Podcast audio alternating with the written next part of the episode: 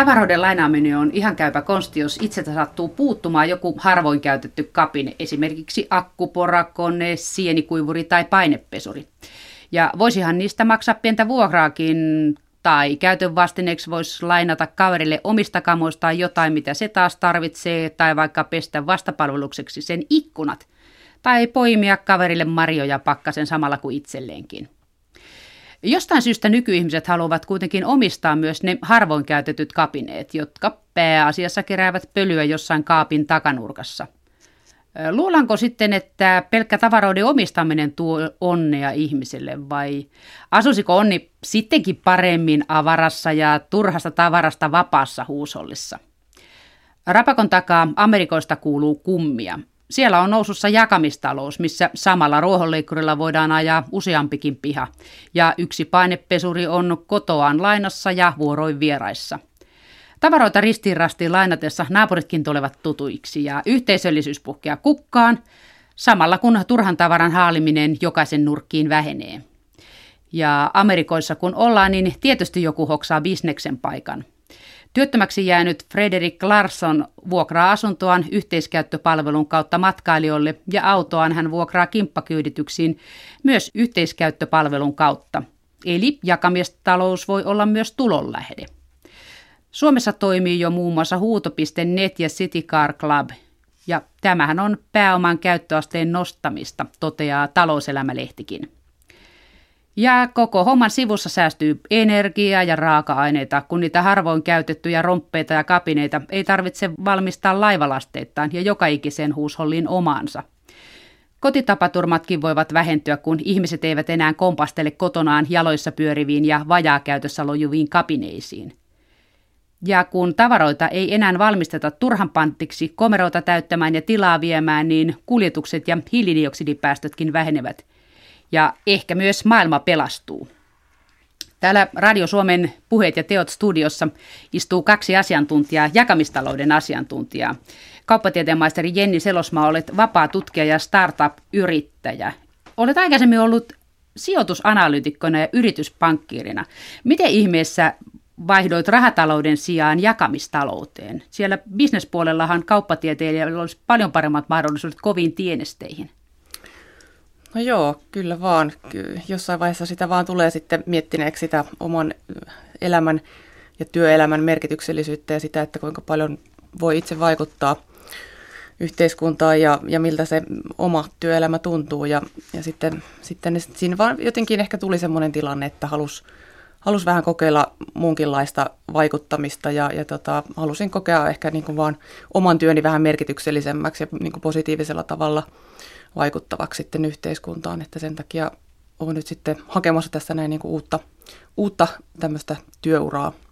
Eli sulla, sun elämässä raha ei ratkaise, vaikka sulla on kaupallinen koulutus.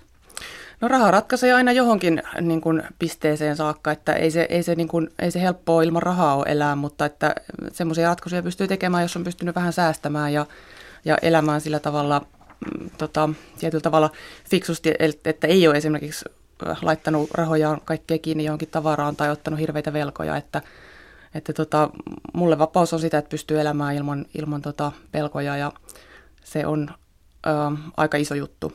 Eikä sitä romuakaan nurkissa siirreltäväksi pois jaloista ihan ämpärikaupalla. No aina sitä jonkun verran kertyy. Valtiotieteen tohtori Vesamatti Lahti, olet johtavana asiantuntijana kestävän hyvinvoinnin työryhmässä Sitrassa. Ja olet ollut myös Brysselissä EUn lihapatojen äärellä. Miten raskit laskeutua tänne kuolevaisten tasolle palkka- ja veroasioissa?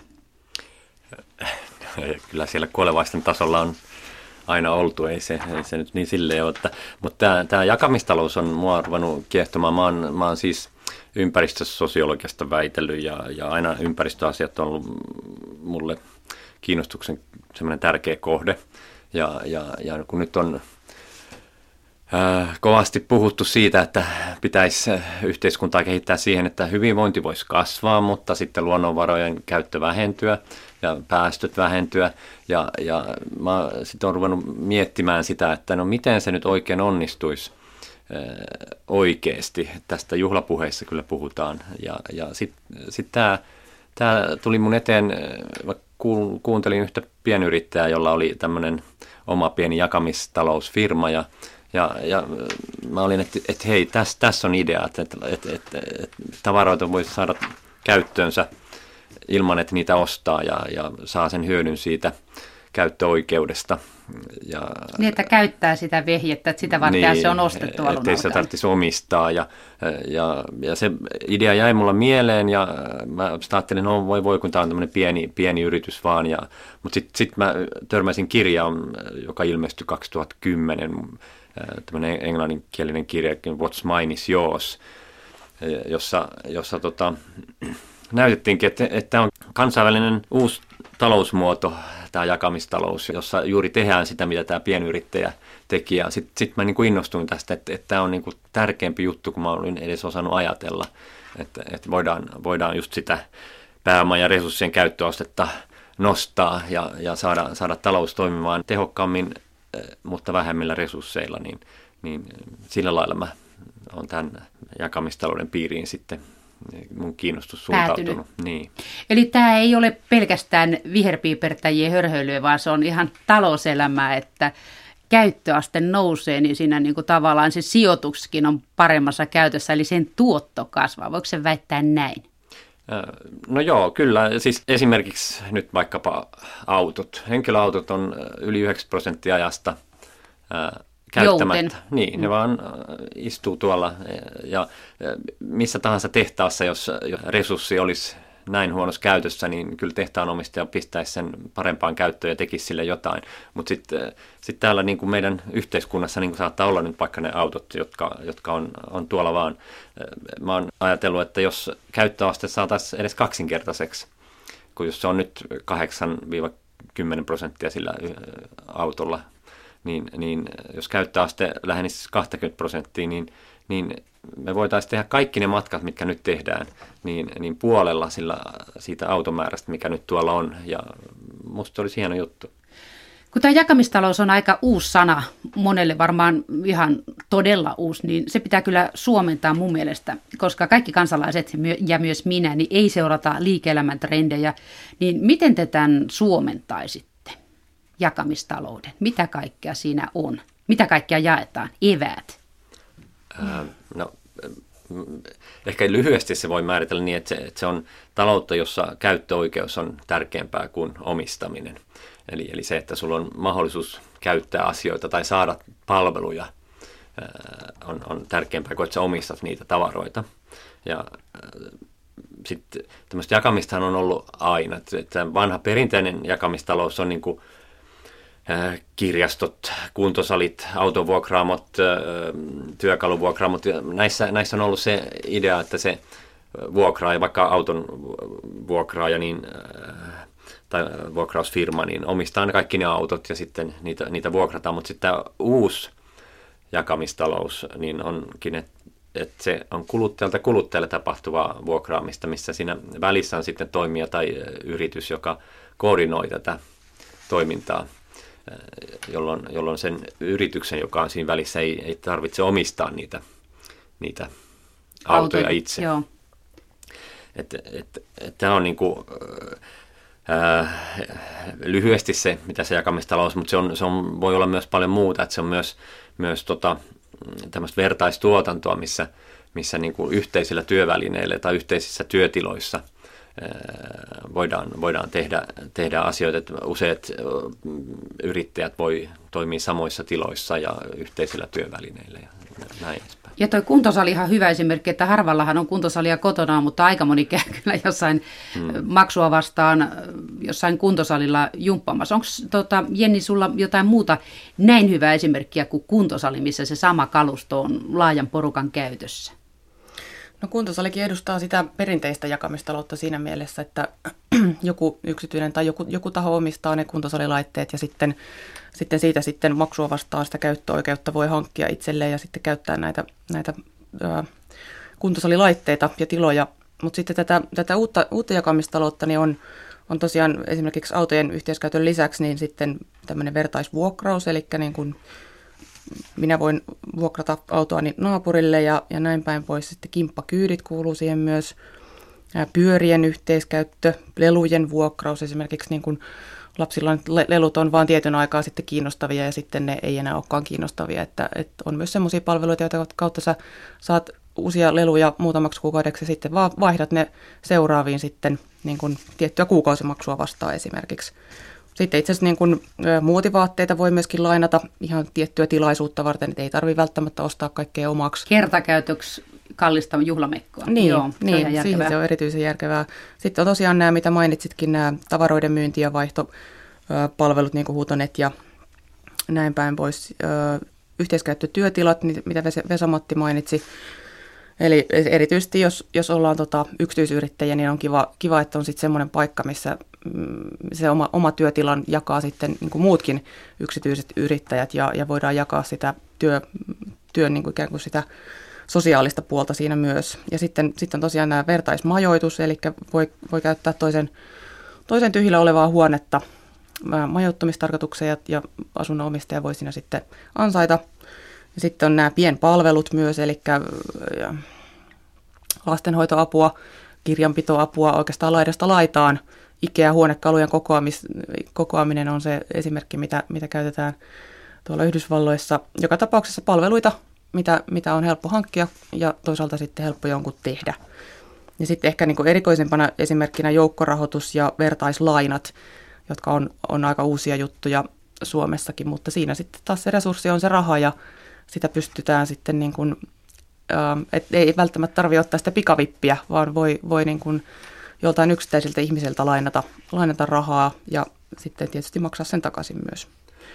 Mä, mä halusin tähän väliin sanoa, että ei mm. unohdu, että miksi tämä jakamistalous on nyt äh, niin kuin uusi ja tärkeä asia, miksi se on nyt no, miksi? taas noussut, niin, niin se, on, se on tietysti tämä meidän tietotekniikka on nyt kehittynyt siihen pisteeseen ja tekniikka muutenkin, että, että vaikka autojen yhteiskäyttö on jo kymmeniä vuosia yritetty ja se ei ole niin kuin ollut kovin isoa se toiminta ja, ja se on ollut hankalaa, mutta nyt netin ja, ja älypuhelimien avulla, niin siitä on tullut tosi yksinkertaista.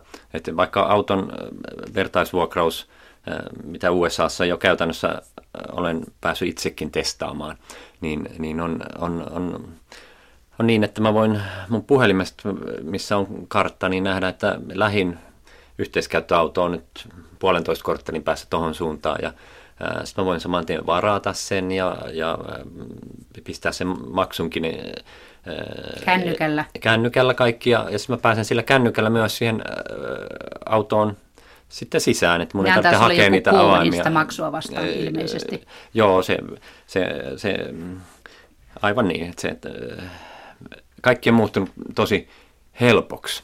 Ja, ja tämä on nyt saanut sen, että myös tämä, tämä niin nämä kaikista suurin yritys, tämä Airbnb, joka on majoitustiloja,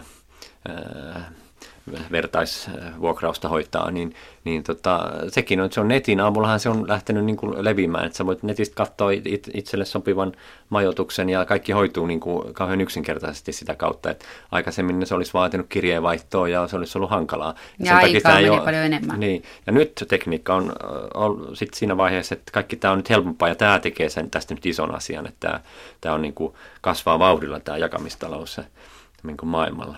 Onko se Airbnb semmoinen, niin kuin, kuinka lähellä se on sitä vanhaa asunnonvaihtoehtoa, että lähtee lomalle Espanjaan ja vaihtaa sieltä jonkun asunnon ihmisten kanssa, jotka tulevat tänne Suomeen asumaan mun kerrostalokämppääni?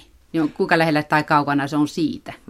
No se on Saako vähän erityyppistä tyyppistä. Sinä, sun ei tarvitse itse antaa omaa asuntoa minnekään, jolle sä halua, halua että, että, se, että se, se toimii siellä netissä, sä haluat mennä johonkin tiettyyn paikkaan, niin sä voit sieltä, sieltä paikasta sitten katsoa, mitä, mitä on tarjolla ja, ja, ja netin avulla sen, sen asunnon tai huoneen varata. Ja hienoa verrattuna vaikkapa hotelliasumiseen, että samalla rahalla saa parempaa laatua tänne Airbnbin kautta. Mä ainakin itse, mitä mä oon sitä testaillut, niin on ollut tosi tyytyväinen ja, ja ollut hyviä kokemuksia ja tavannut mukavia ihmisiä sen kautta. Onko se vähän niin kuin bed and breakfast, että siellä asutaan jonkun äh, vierashuoneessa? Siis joo, nimenomaan se nimikin tulee itse asiassa, ja se koko tämä toiminta lähti kyllä liikkeelle tosiaan niistä niin kuin ihan mahdollisimman edullisista tavoista majoittua kaupungissa, jossa on, järjestetään joku seminaari ja kaikki hotellihuoneet on jo buukattu. Eli nämä perustajat semmoisessa tilanteessa tämän, tämän niin kuin laittoi liikkeelle ja se air, eli ilma siinä alussa tarkoittaa siis airbed, eli siis tämmöinen ilmapatja. Eli ilmapatja ja, siinä ja ilmat ilmapatja ja sinne. aamupala, että se, se on se, niin kuin se nimen sisältö suomeksi. Ja, ja tota, sitä kautta se lähti liikkeelle. Nythän siellä on ihan laajasta skaalasta voi sitten valita, että minkälaisen majoituksen haluaa itselleen, että tosi todella hienoista luksuslinnoista tai to, tosi erikoisista, niin kuin esimerkiksi sukellusvenemajoituksesta tai sitten puumajassa voi myös majoittua, jos haluaa. Mutta suurin osa on ihan tavallisten ihmisten huoneita, jotka on, on tyhjillään ja jossa sitten ne asukkaat normaalisti asuu siinä huoneistossa ihan normaalisti. Mutta omissa tiloissaan. Niin, niin justiin. Kuinka paljon tällaista toimintaa harrastetaan? Onko tämä Euroopassa vai onko se ihan Amerikan herkkua toistaiseksi? On tämä levinnyt se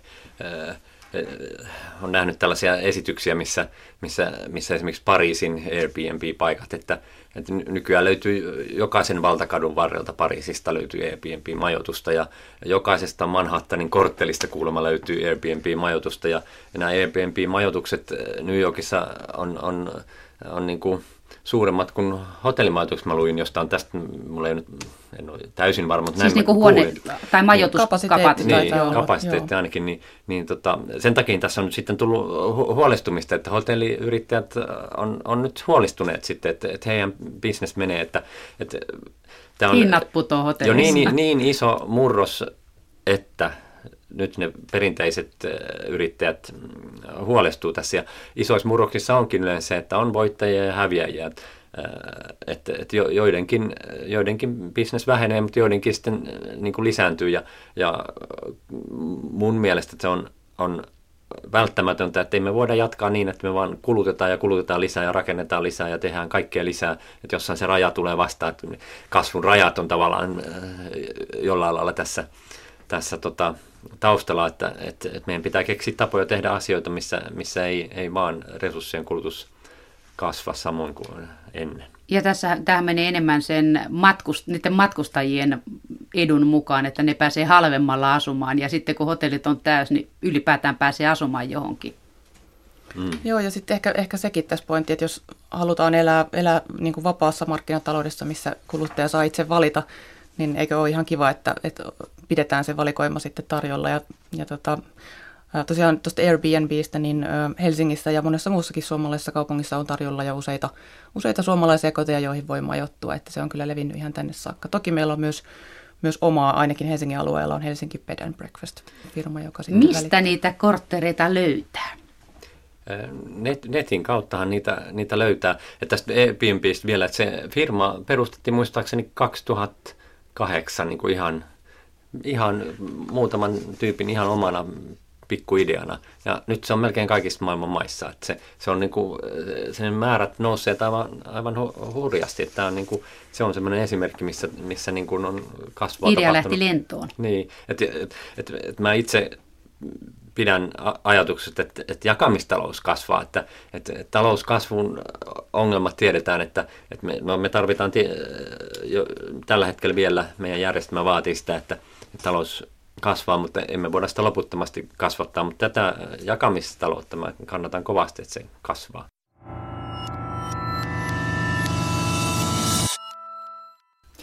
Puheet ja teot ohjelma pohtii jakamistaloutta Jenni Selosmaan ja Vesamatti Lahden kanssa. Kun sanotaan, että jaettu ilo on kaksinkertainen ilo, näin väittää ainakin vanha totuus, mutta oletteko te samaa mieltä sen kanssa, pitääkö paikkansa? Jenni Selosmaa. Kyllä mä sanoisin, että se on vähintään kaksinkertainen. Millä perusteella? No ihan jo sen takia, että siinä, siinä tulee se, se fiilis siitä, sekä siitä saamisesta että siitä antamisesta ja, ja sitten jos se tilanne on, on sillä tavalla, että siihen tilanteeseen mennään vapaaehtoisesti, positiivisin odotuksin, luottavaisin mielin, niin yleensä siitä tulee vielä parempi. Eli silloin kun siellä lähdetään sillä tavalla, että halutaan tarjota toiselle hyvä kokemus vaikkapa majoituksesta omassa kaupungissa, tai että halutaan tarjota toiselle kokemus mukavasta vieraasta, joka on tietystä maasta kotoisin, niin kyllä siinä on ainekset niin kuin vähintään kaksinkertaisen iloa.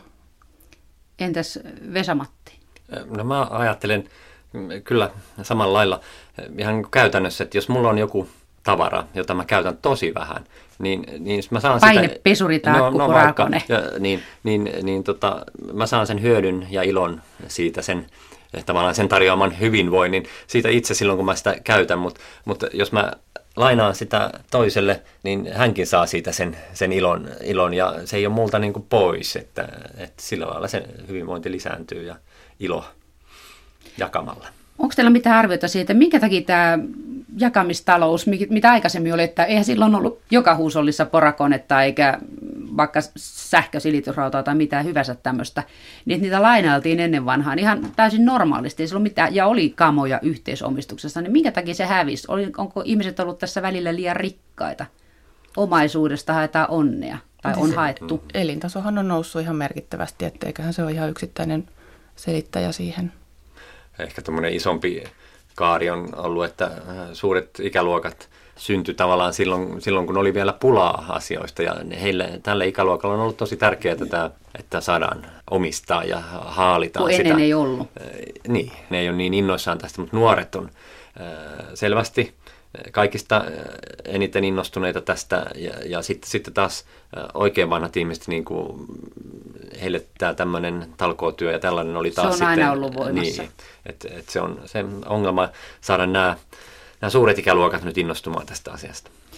No tuota, onko teillä muuta tekijöitä, mitkä voisi selittää tämän ajatuksen, tämän jakamistalouden nousun, kun se nettiyhteyksien ja tietoliikenneyhteyden par, yhteyksien paranemiseen, että kyllä siinä jotain muutakin tarvitaan kuin pelkästään tietoliikennettä. Jotain ideologiaa tai aatetta. Mä sanoisin, että ihmiset on aika lailla erilaisia tässä, että äm, tietyt ihmisryhmät motivoituu eri asioista. Että kyllä, kyllä mä sanoisin, että yksittäisenä suurimpana tekijänä on, on ehdottomasti se, että se jakaminen on helpottunut. Ja sitten miettii niin kuin historiassa, miten tämä on, niin kuin, että ollaan asuttu enemmän maalla ja tunnettu ne naapurit ja on jaettu ihan sujuvasti kaikkia tavaroita. Sitten on, tuli se kaupunkiin muutto, ei enää tunnettu niin hyvin naapureita, nykyään tunnetaan todella huonosti. Niin, niin tota, mm,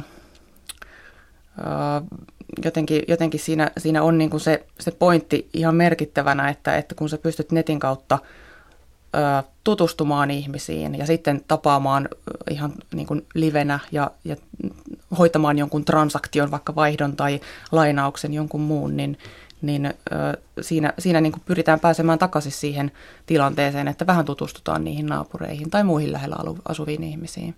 Tuossa teidän kirjassa Kaikki jakoon, siinä oli muistaakseni jossain kohtaa sitä, että netissä on myöskin näitä palautesivuja, että jos joku on huijari, skojari tai se on hirveän epäsiisti se kämppä tai joku romutti auton tai muuta vastaavaa, niin siellä löytyy niin asiakaspalautteita, että älä nyt tolle lainaa tai ei tonne kannata mennä asumaan että nyt voi tarkastaa, tarkistaa jollain lailla, että mihin siellä ryhtyy. Se on. Joo, tämä, tämä netti tarjoaa niin kuin mahdollisuuden rakentaa luottamusta jopa ihmisten kesken, jotka ei ennestään tunne toisiaan. Että just nämä annot, että, että vaikka näiden majoituspalveluiden käytössä, niin, niin kun mä oon niitä käyttänyt, niin mä oon saanut niiltä palautetta, joiden, joiden asunnossa mä olen ollut. Ja kun mä oon saanut positiivista palautetta onneksi, niin mun on niin kuin helpompi saada sitten jatkossakin näitä, näitä tota, majoituksia. ja samalla mä oon antanut palautetta niille, kenen, kenen kämpissä mä oon asunut. Ja, ja heidän on sitten, kun mä oon sanonut, että oli kiva kämppä niin, niin, ja kaikki sujuu mainiosti. Niin, ja hyvät liikenneyhteydet. Niin, niin sitten, sitten he saa tavallaan äh, helpommin uusia majoittujia sinne. sinne että se, että se, ja, ja tavallaan tämä niin kuin netti on mahdollistaa tämmöisen, että rakennetaan tämmöistä luottamuspääomaa, että on jopa niin kuin puhuttu, että se olisi uusi valuutta. Ennen on ollut luottotiedot tärkeitä, että saat, saat lainaa, mutta sen lisäksi on nyt tullut tämmöinen, tämmöiset niin kuin, äh, luottamuspääoma, joka, joka joka kertoo, miten hy- hyvin Miten osaa käyttäytyä käyttä... toisten nurkissa tai niin, käyttää niitä kamuja. Niin. Tuoko niin. se palasina takaisin sen painepesurin tai akkuporakoneen? Hmm. Niin just, ja Suomessa kun ne ei ole positiivista luottorekisteriä, että on vaan negatiivinen, niin, niin tämä, että netissä käyttäytyy järkevästi ja silloin kun tapaa ihmisiä, jotka on jo, siis semmoisessa tilanteessa, että on tap, tap, sopinut sen asian netin kautta, niin niin tota, siinä, siinä ikään kuin vahingossakin syntyy sitä sellaista positiivista luottamusrekisteriä, että, että se palautu, palautteenanto on ihan olennainen osa niin kuin, oikeastaan kaikkia näitä palveluja, että, että jokaisen huoneiston kohdalla, mitä esimerkiksi niin kuin vertaisvuokrauksessa tarjotaan, niin jokaisen kohdalla on, on ihan tota, ne palautteet, mitä muut ihmiset, käyttäjät on, on antaneet, ja, ja samoin tosiaan jokaisen matkailijan, yksityishenkilön kohdalla, joka, joka palvelua käyttää, niin on myös ne palautteet. Että siinä on aika suuri insentiivi jokaisella toimia mahdollisimman niin kuin fiksusti, jotta pystyy jatkossakin palveluja käyttämään. Ja tavallaan siellä on talouden lainalaisuudet toimii, että, että uudet majoittaja, majoitusta tarjoavat, niin ei heidän kannata pyytää ihan yhtä korkeata vuokraa. Kun ne millä on hyvä maine. Hyvä maine, että jos sulla ei ole vielä ketään käynyt, niin sitten ehkä on hyväkin vähän halvemmalla sitä vuokrata sitä kämppää ja sitten saada niitä. Saa kehuja ja et mm. saa niinku tavallaan omaa arvoa nostettua Joo. siinä vaihtosuhdeverkossa. Mm, eihän hotelleilla ole mitään tämmöistä vastaavaa. Niin kuin, että no, hotellin työntekijä... on nykyään jonkinlaiset niin, yksittäisellä hotellin työntekijällä mm. ei ole samanlaista mm. niin kuin, ikään kuin semmoista rajapintaa siihen, että kuinka hyvin hän on palveluasiakkaita. Noin niin kuin, että se ei ole ainakaan niin suora se, niin, se suhde sitten. On. Mutta saanko palata vähän, tässä kysyit vähän aikaisemmin näitä, näitä, näitä tekijöitä, mikä tämän netin lisäksi on nostanut, lisän, tätä nostanut jakamistaloutta. jakamistaloutta niin. Niin, niin, niin, tosiaan tämä teknologia ja netti on se, se yksi, mutta sitten sit on niin kuin tämä ekologinen, äh, ekologiset ongelmat ja niiden äh, suurempi tietoisuus niistä, niin, niin ihmiset haluaa nyt toimia tavoilla, jotka ei, ei tota, aiheuta lisää, lisää ympäristöongelmia, niin, niin tämä, tämä tuo tälle nostetta jakamistaloudelle, koska tämä jakamistalous on nyt tapa tehdä, tehdä vähemmän haittaa ympäristölle ja saada kuitenkin ne samat palvelut ja tuotteet käyttöön.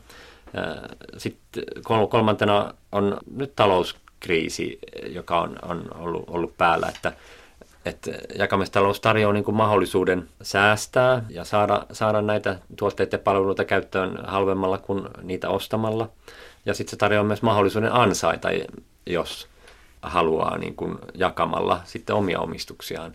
Että et tämä on niin kuin tavallaan saanut sen alkunsa tämä uusi jakamistalous Yhdysvalloissa silloin, kun Yhdysvalloissa oli pahimmillaan tämä iski oikein kunnolla se lama. Joo. Mm, syksyllä ja, 2008 siitä se aika lailla. Niin joo, ja nyt näyttää, että Etelä-Euroopassa, jossa, jossa on nyt todella paha tilanne, niin, niin tämä on nyt selvästi nousussa. Löytyy markkinoita tälle. Joo, Joo. Ja, ja no, yleisemminkin niin, niin tällaiset asiat on tullut, tullut tärkeämmiksi. Ja sit tämä jakamistalous, mun mielestä tämä vielä taloudellisesti, niin kuin, tämä on, on järjestelmä, joka on niin kuin, kolhuja kestävämpi, kun jos tulee näitä kriisejä ja, ja tulee vaikka jostain luonnonvarasta oikeasti pula, niin, niin tämä on tapa nyt tehdä asioita vähemmillä äh, resursseilla. Niin se voi tehdä vaan vaihtamalla palvelua palveluun tai mm. huonetta sähköporaan tai mm. Niin. ruohonleikkuria lapsen päivähoitopaikkaan.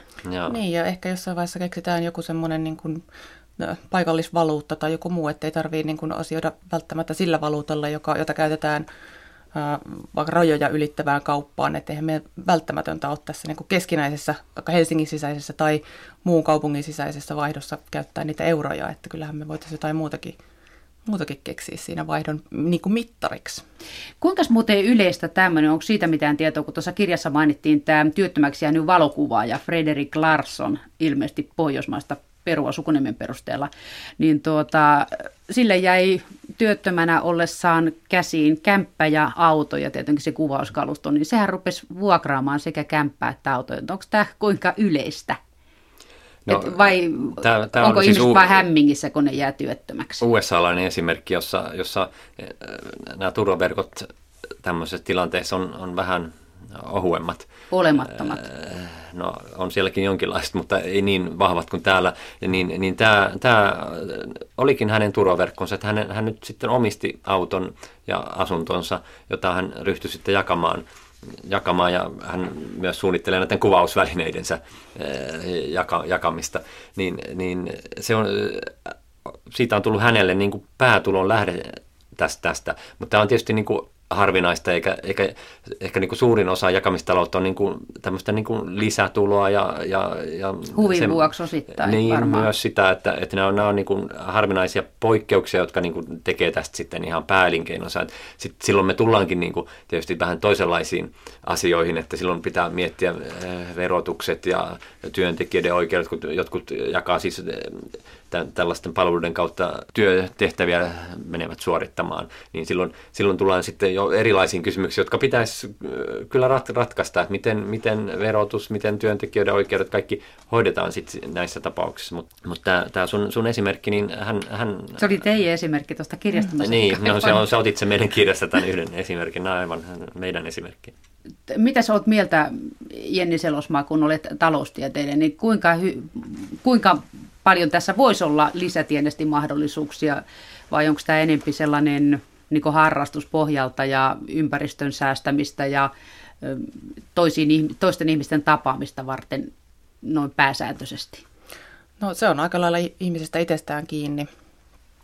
Jos on sellainen tilanne, että, että tota, vaikka on, on jäänyt työttömäksi ja on, on tota, pitää maksaa kuitenkin sitten asumisesta ja jos autostakin vielä pitää maksaa, niin siinä voi aika nopeasti tulla sitten tilanne, että et niin tarvii sitä rahaa. Ja okei, Suomessa työttömyysturva on kyllä sen verran niin kuin hyvä, hyvä että, että ei, ole, ei ole välttämätöntä ryhtyä taloudellisesti aktiiviseksi toimijaksi, mutta kyllä mä niin kuin olen sitä mieltä, että pitäisi ryhtyä miettimään ihan jokaisen sitä, että, että mitä, mitä kaikella sillä omistamisella voi tehdä, mikä sen arvo on silloin, kun se seisoo tyhjillään tai käyttämättömänä, ja mikä sen arvo voisi olla, jos se olisi tehokkaassa käytössä. Että ö, jotenkin Suomi ei ole ehkä ihan paras esimerkki tässä just sen takia, että meidän turvaverkko on ehkä vähän liiankin vahva. Nyt ei kenenkään tarvitse vaivautua niin. miettimään muita vaihtoehtoja. Niin, mutta sitten kun miettii, että kuinka moni hamstraa kotiinsa kaiken maailman tavaraa, niin jos esimerkiksi olisi se maan vähän haaveillut salaa semmoisesta palvelusta, että ää, joku, jonkun voisi tilata kotiin ja, ja tota, ää, sen henkilön kanssa voitaisiin sit yhdessä käydä läpi sitä kaikkea sitä varastoa ja arvioida vähän, että minkä arvosta se olisi ja otettaisiin kuvat yhdessä ja sitten se avustaja laittaisi sitten, laittaisi sitten tota myyntiin, myyntiin sitten kaikki ne tavarat, mistä olisi itse valmis luopumaan, niin se helpottaisi tosi monen semmoisen ihmisen elämää, joka, jolla on kotiin kerääntynyt hirveästi tavaraa. Ja tuosta semmoinen toinen versio, mä en muista oliko se teidän puheessa vai tuossa kirjassa se, että tuota, sen sijaan, että ostat itsellesi oman porakoneen tai jonkun muun tämmöisen työkoneen, mitä tarvit kerran eläessä, että saat taulut seinään tai jotain nipun lautoja poikki, niin sen sijaan voi lainata naapurilta sen vehkeen tai sitten pyytää naapuria tulemaan tekemään se juttu. Ja sitten tosiaan pesee vaikka sen ikkunat tai hoitaa jotain babysittauksia, kun ne haluaa mennä naapurit elokuvia lastenvahti puuttuu. Joo, kyllä tämä, niin tämä työn tekeminen on yksi, yksi mitä kannattaa myös miettiä, että, tota, että mitkä on ne omat, omat vahvuudet ja mitä, mitä tykkää tehdä ja, ja, ja miettiä, katsoa vähän selvitellä, että, että voisiko sitä tehdä ihan niin kuin sillä tavalla, että ihmiset vois maksaa, vaikka, vaikka sulla olisikin päiväduuni jossain, niin, niin pystyisitkö sä silti jotenkin kehittämään sitä sun osaamista ja taidota sitä kenties jatkossa jopa ihan niin kuin yrittäjämäisesti, että mä en näe, että semmoinen menisi hukkaan millään tavoin. Ja sitten toinen itse asiassa, mitä liittyy niin kuin taloudelliseen tai talouteen, niin on se, että mitä, mitä mä, mä näen, että tämä vaikuttaa siihen tuotantoon tosi paljon sitä kautta, että esimerkiksi nyt se, vaikka se akkuparakone, niin niistä on tullut osittain niin edullisia malleja saataville, että melkein jokainen pystyy semmoisen kotiinsa hommaamaan. Vaikka mutta, paljon Niin, mutta kun se on halpa ja se on sitten kätevää eikä tarvitse sitten naapurista lainata. Ja, ja tota, mutta, mutta ne halvat koneet ja, ja muut tuotteet on usein kuitenkin sitten kestämättömiä. Niin mä näen, että jos, jos tämä niin toiminta jakamistaloudessa lisääntyy ja ihmiset enemmän ja enemmän uh, hommaa semmoisia tavaroita ihan siitä tarkoitusta varten, että he käyttää itse, mutta he tarjoavat sitä myös lähipiirilleen sitten niin kuin käyttöön, niin, niin silloin on, syntyy se motiivi ostaa mahdollisimman kestävä tuote. Ja, ja sitten me voitaisiin palata takaisin siihen aikaan, jolloin pesukoneetkin kesti vielä 20 vuotta, eikä, eikä niin kuin maksimissaan viittä vuotta, mitä, mitä nykyisin. Että, että, niin kuin, että myöskin tuo, näillä niin kuin yrityksillä, jotka tuottaa ja rakentaa ää, erilaisia, ää, erilaisia tavaroita, mitä käytetään, niin että niilläkin syntyisi, syntyisi motiivi rakentaa mahdollisimman kestäviä tavaroita rakentamisesta tuli mieleen tämä, ja yhteiskäytöstä se, että nykyään melkein yksi, uusiin yksiöihinkin rakennetaan paikotellen sauna ja sitten tuota, kaksiossa se on kyllä melkein säännönmukaisesti.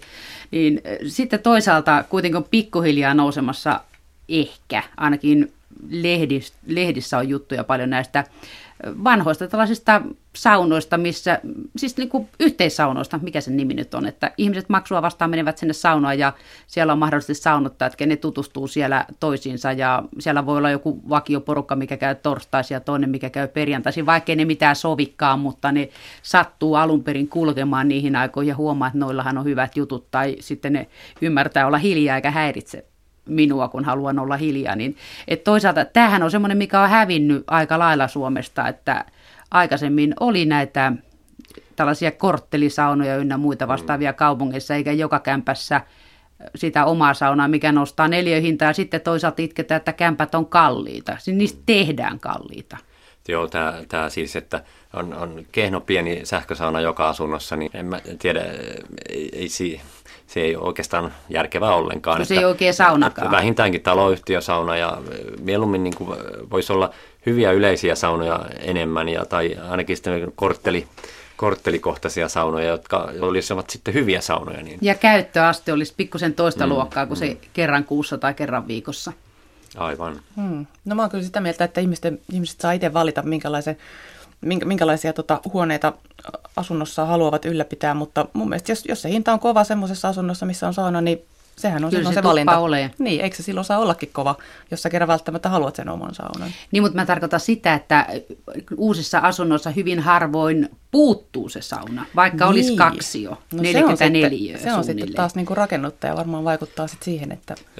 Joo, mulle tulee mieleen tästä, tästä että, että paljon tämmöinen fyysinen ympäristökin vaikuttaa siihen, kuinka paljon jaetaan. Jos, jos se on niin kuin lähtöoletuksena kaikissa uusissa taloissa, että on se sauna, niin se johtaa sitten siihen, että ei, ei ajatella, että olisi kivempi olla se yhteinen sauna. Ja kunnon sauna. Joo, ja kunnon sauna. Ja, ja sama, samalla lailla niin pitäisi ehkä rakentaa, missä se ottaa huomioon, että olisi tämmöisiä yhteisiä säilytystiloja enemmän, missä voisi olla enemmän näitä yhteisiä tavaroita. Että vaikka voisi olla yhteinen säilytystila yhteiselle ruohonleikkurille vaikka. Haraville ja lapioille niin, ja muille niin, tämmöisille. Kaikki tämmöinen, että jos otetaan vakavasti nyt puhe siitä, että meidän pitäisi tuottaa lisää hyvinvointia vähemmillä resursseilla, niin se pitäisi ottaa vakavasti myös silloin, kun suunnitellaan uusia asuinalueita ja suunnitellaan mitä tahansa uusia asioita, niin, niin, niin, niin tässä, tässä kaupunkisuunnittelussa ja muussa niin, niin entistä enemmän huomioon tällaiset asiat.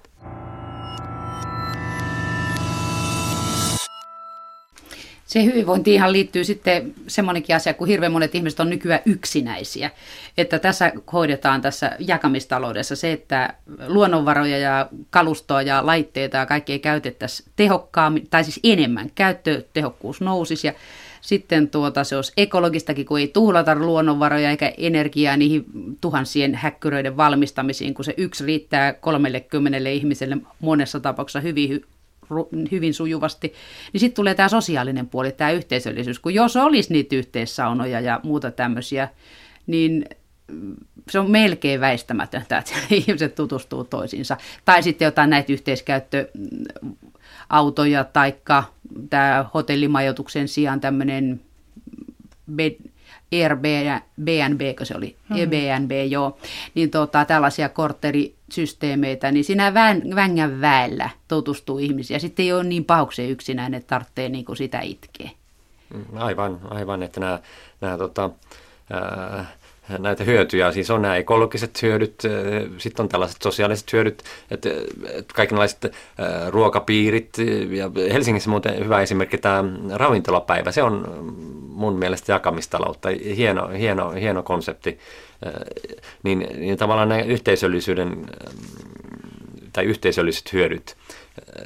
Yksi esimerkki on, on ehkä kansainvälisesti kuuluisin jakamistalouden puolesta puhuja on tämmöinen Rachel Botsman, joka on sen kirjoittaja, sen What's Mine is Yours-kirjan, niin, niin hän yhdessä tilaisuudessa, jossa mä pääsin kuuntelemaan häntä, niin kertoi, että hänen isänsä ei ymmärtänyt tämän jakamistalouden ideaa, kunnes hän sitten liittyi tällaiseen ruokapiiriin ja, ja sitten se sanoi tälle Rachel-tyttärelleen, että no nyt hän niin kuin tajuu tämän, että, että hän on kymmenen vuotta asunut siellä jossain, missä hän on, oli asunut, eikä ollut tutustunut naapureihinsa, mutta sitten tämän kautta hän tutustukin niihin ja sai ystäviä sieltä naapurustosta, että, että nämä yhteisölliset hyödyt, hyödyt on, on, on, on tässä, tässä myös.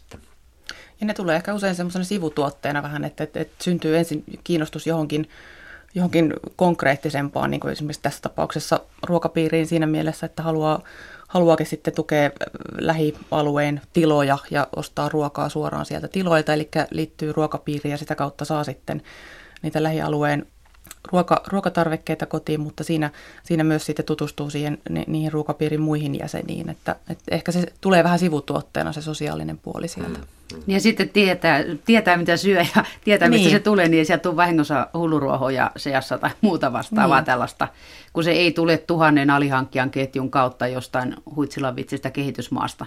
Joo, kyllä koko jakamistalous on oikeastaan sen, sen ajatuksen varassa, että asioidaan enemmän keskenämme. Eli Välikädet pois. Vähennetään niitä välikäsiä ja, ja, ja, ja tota, ehkä vähennetään sitä riippuvuutta myöskin sitten ää, näistä iso, isoista, isoista toimijoista tai kaupasta tai työnantajista tai kaikista muista yrityksistä tai instituutioista, mitä, mitä on. Että asioidaan enemmän, yritetään luoda sitä, sitä ihmisten välistä verkkoa ja, ja sitä kautta sitten tyydyttää niitä omia tarpeita ja hankkia niitä, niitä kokemuksia, mitä, mitä halutaan.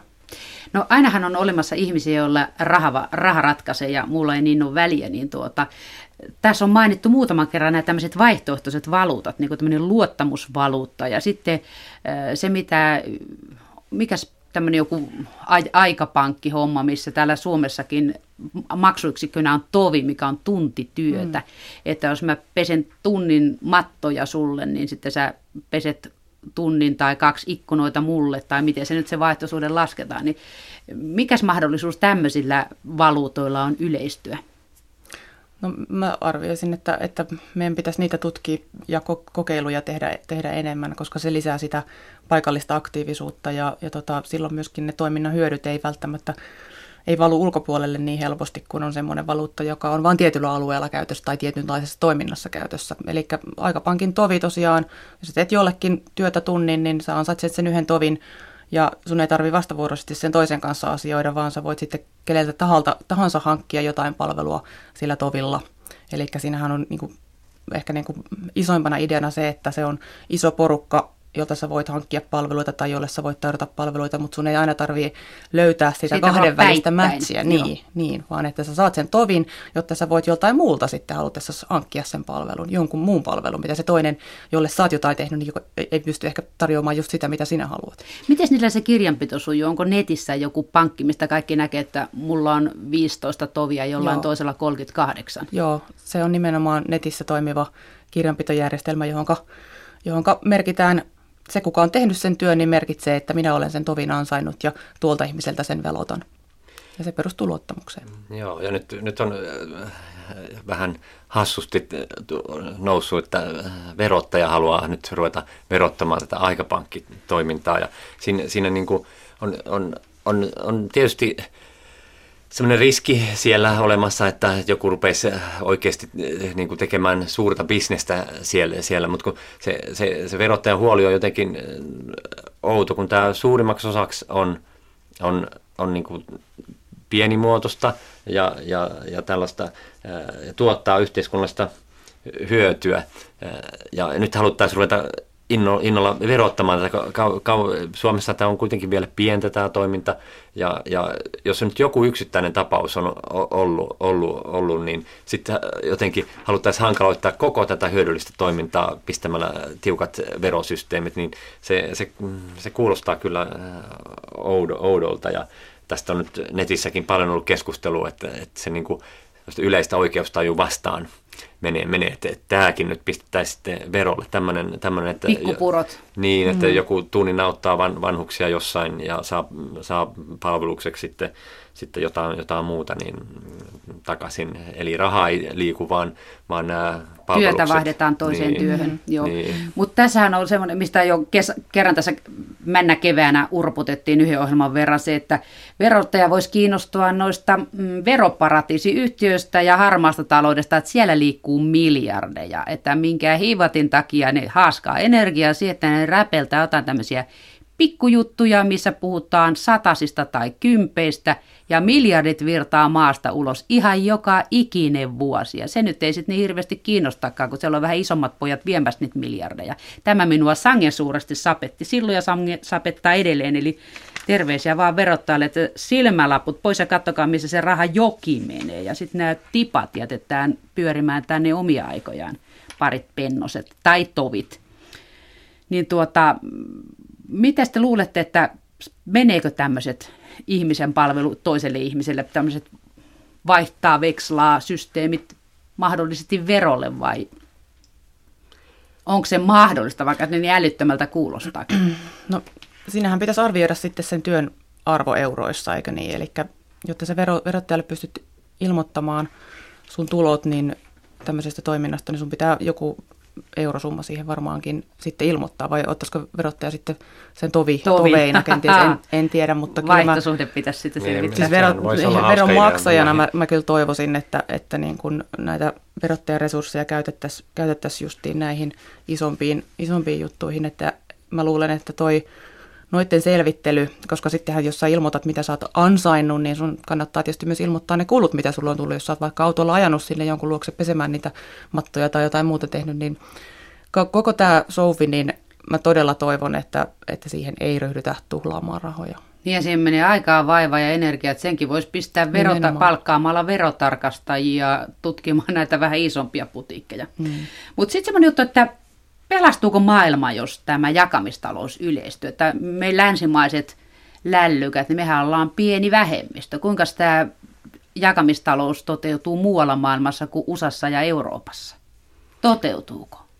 Vai onko niillä mitään jaettavaa? No, tämä, on, tämä on lähtenyt kyllä länsimaista liikkeelle ja, ja ää, nyt olisi toive, että me pystyttäisiin pistämään nämä jakamistalousjärjestelmät kuntoon ja me voitaisiin niitä, niitä levittää ja että nämä otettaisiin käyttöön, käyttöön tuolla ää, muuallakin maailmassa. Että, että onhan, onhan siis monessa mm, kehitysmaassakin niin monia asioita jaetaan jo nyt, että ei, ei, ei niin tarvitse meitä sinne neuvomaan, mutta että, et, ettei he niin kuin tarvitse toistaa niitä samoja toimintatapoja, mitä meillä on ollut tämmöistä hyperkulutusta ja muuta länsimaissa, niin että, että, että se hyvinvoinnin lisääminen on se tärkeä juttu, ei se, ei se tavaran ja omistamisen lisääminen.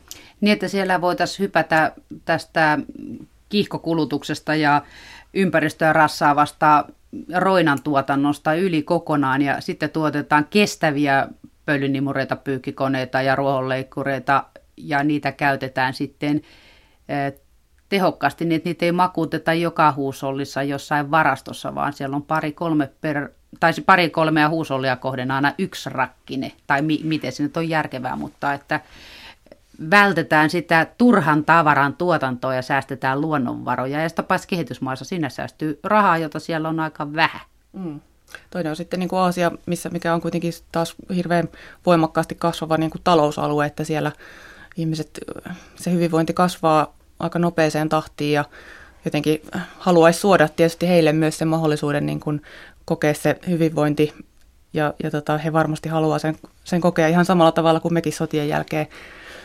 Mutta tota, tosiaan, niin kuin Leena sanoit, niin jos me pystyttäisiin siihen, siihen tilanteeseen niin kuin vähän niin kuin ylihyppäämään, niin kuin, että, että, että ei, ei, ei eletä sitä vaihetta, jolloin ostetaan vaan sitä kertakäyttökamaa, vaan, vaan että päästä siihen, että kaikki tuotanto olisi, olisi kestävän talouden ehdoilla tehtyä ja, ja sitä, sitä kautta pystyisi tarjoamaan sitten sitä pidempiaikaista hyvinvointia, joka ei olisi sitten niin kuin tulevien sukupolven kustannuksella, niin se olisi varmasti optimaalista kaikille.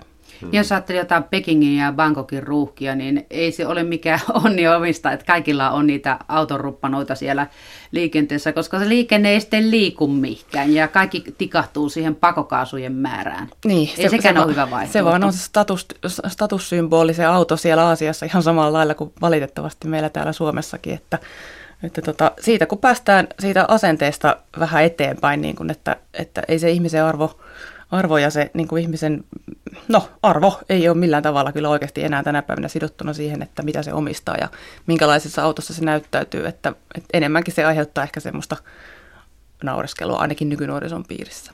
Ja kyllä nykyään tämä, tämä talous on tavallaan niin, kuin, niin kansainvälinen asia, että, että, että me ollaan osa sitä, vaikka sitä Aasian taloutta, mehän niitä tavaroita siellä tuotetaan, jota me sitten täällä, täällä käytetään. Että se, se että me, jakamistalous on osa tällaista niin kestävää taloutta, että on, on muitakin asioita, mitä pitää miettiä, jos halutaan rakentaa oikein, oikeasti kestävä talousjärjestelmä, niin, niin se pitää tietysti toimia kansainvälisesti sen kestävän talouden, että ei niin, että meillä on täällä kaikki kunnossa ja sitten me ostetaan, ostetaan muualta tapahtuu, mitä mu- tapahtuu. muualta niin, sellaisia tuotteita, jotka on tuotettu, tuotettu kestämättömällä tavalla, niin eihän se ole se, mitä halutaan, vaan me halutaan semmoinen järjestelmä, missä kaikkialla maailmassa on kestävä talous. Ja sitten maailma pelastuu, mutta sitten Jenni Selosmaa, sulla on tai ylläpidät tämmöistä verkkosivua kuin jakamistalous. Löytyykö sieltä sitten avaimet onneen?